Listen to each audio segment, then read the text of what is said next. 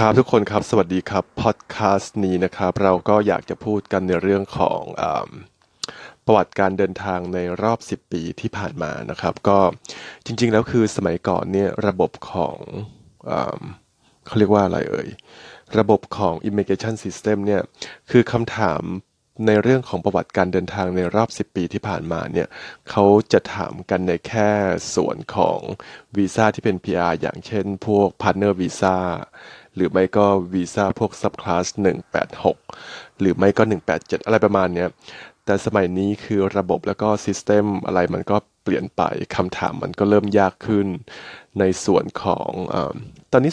student visa เขาก็ถามด้วยนะ ว่าเคยไปประเทศไหนอะไรยังไงบ้างในรอบ 10 ปีที่ผ่านมา แล้วก็วีซ่าสับคลาส457 ก็เหมือนกัน เขาก็มีคำถามเหมือนกัน จริง ๆ มันมีมาตั้งแต่ first July ปีที่แล้วแล้ว first July 2017 นะครับ ก็คือเขาจะถามประวัติ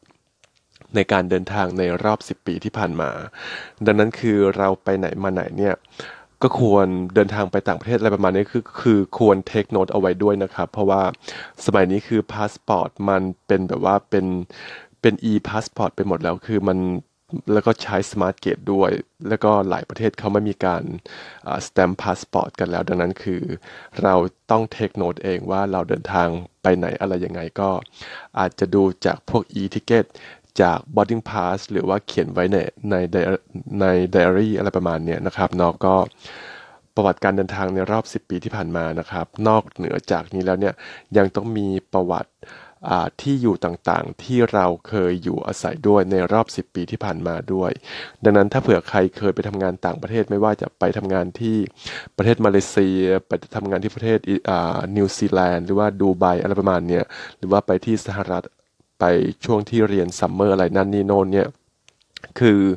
เราจะต้องรู้ที่อยู่ด้วยนะครับ แล้วก็วันที่ย้ายเข้าแล้วก็วันที่ย้ายออกด้วยนะครับ ในรอบ 10 ปีที่ผ่านมานะครับเนาะดังนั้นคือข้อมูลพวกนี้สำคัญนะครับ ยังไงเสียก็เตรียมตัวแล้วก็เตรียมข้อมูลกันเอาไว้ด้วยแล้วกันนะครับเนาะเดี๋ยวพอดแคสต์นี้เอาไว้แค่นี้แล้วกันนะครับทุกคนครับ สวัสดีครับ